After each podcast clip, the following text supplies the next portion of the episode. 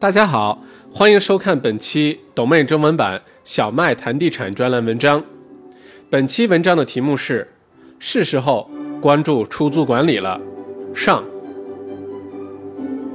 澳洲今年的房地产市场可谓多事之秋。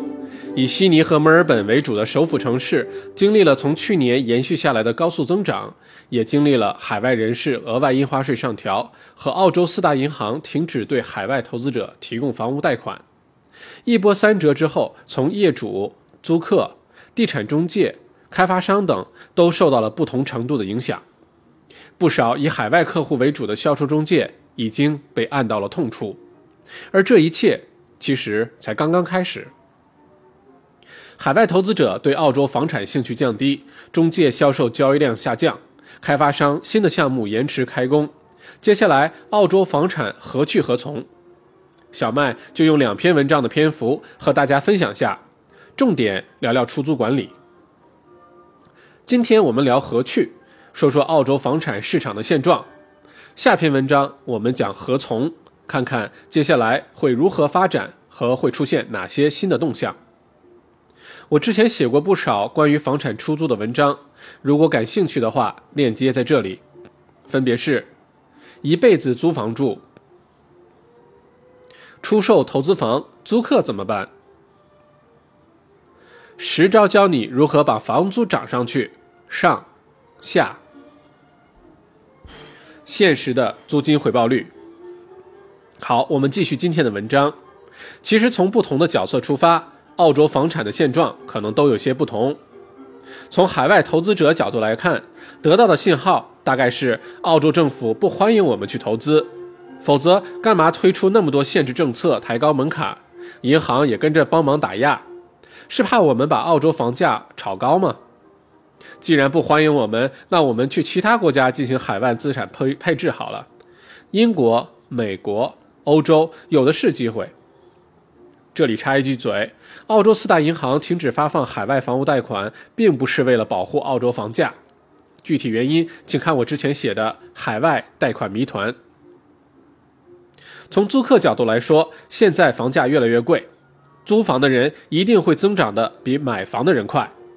可是现在理想的房子租金在升高，而且越来越难租到，对租客的条件也越来越苛刻。CBD 的公寓太小，外面的房子。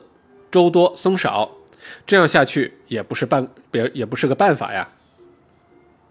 从开发商的角度想，政府规划不利，导致同一时间这么多供给上市，造成一定的风险。然后政府又出台限制政策，银行停止贷款，雪上加霜。那我索性先不开工好了，把地放在一边，当做 land banking，等市场好了再说。两年后供给会出现紧张，那可不能怪我们开发商啊。我们也是按照经济规律做事，而且供给紧张岂不是更好？我们的房子可以卖得更贵。至于开发出来的房子好不好租，我们不是很关心，我们关心的是好不好卖，这个就要拜托中介朋友们了。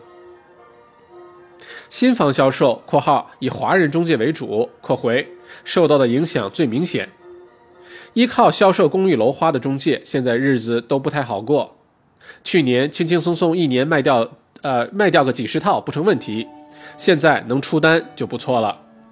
很多客户因为贷款的问题不能顺利交割，佣金也打了个问号。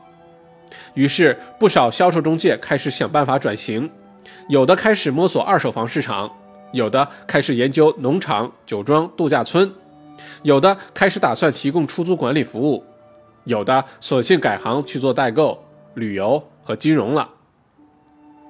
其实，房产中介服务最重要的内容大致分成两部分，分别是销售和出租管理。这两类工作虽然属于同一行业，却非常的不同。从事工作的人的性格也几乎完全相反。喜欢做销售的人一般需要爱冒险、外向性格，经受得住收入不稳定的折磨和每天坚持在朋友圈里发呃房产广告。能胜任出租管理工作的人，大多比较细致，能井井有条的做事，受得受得住房东的不理解和租客的各种抱怨。销售中介佣金丰厚，但不稳定；出租中介没有什么佣金，但收入非常稳定。销售门槛相对较低，出租的水比较深，涉及到的法律法规和可能出现的问题也会更多一些。所以，真正有能力提供出租服务的华人中介凤毛麟角，大多以销售为主，即使有提供出租服务的，也大多是辅助。毕竟做出租事情多，赚钱少嘛。但有一个有趣的现象，那就是房产市场好的时候，销售中介很开心，赚钱多又快；出租中介也挺开心的，毕竟房子卖掉做投资的话，也是要出租的嘛。但当房产市场不好的时候，销售中介二三成会失业转行，而出租中介反而会生意更好。原因很简单，住房是人的刚需。房产市场不好的时候，大家如果还不起贷款卖房，或者暂时不买房了，但依然需要有住的地方，于是出租业务会更忙。从中介行业的人员储备来说，其实销售中介相对比较好培训，剩下的看个人的修为了。但出租管理的人培训起来周期更长，内容更多。有第一线出租经经呃就出租经验，还有第二线管理带团队经验的人，简直是兵兵家必争之人。对于投资者来说，买房只是投资历程的第一步，也只是一个开始。后面是否能够顺利出租和妥善妥善的管理才是关键。正所谓三分买，七分租。再好的房子不妥善管理，依然达不到预期的回报，隐形的维修成本会提高。普通的房子如果合理的、妥善的管理，依然可以成为一个好的投资产品。在各种挑战出现的情况下，其实机遇也在产生，投资者们会越来越看重出租这一块的服务，期待也会开始提高。未来两年市场会越来越多的挑战出现，如何做好准备？我们下周继续聊。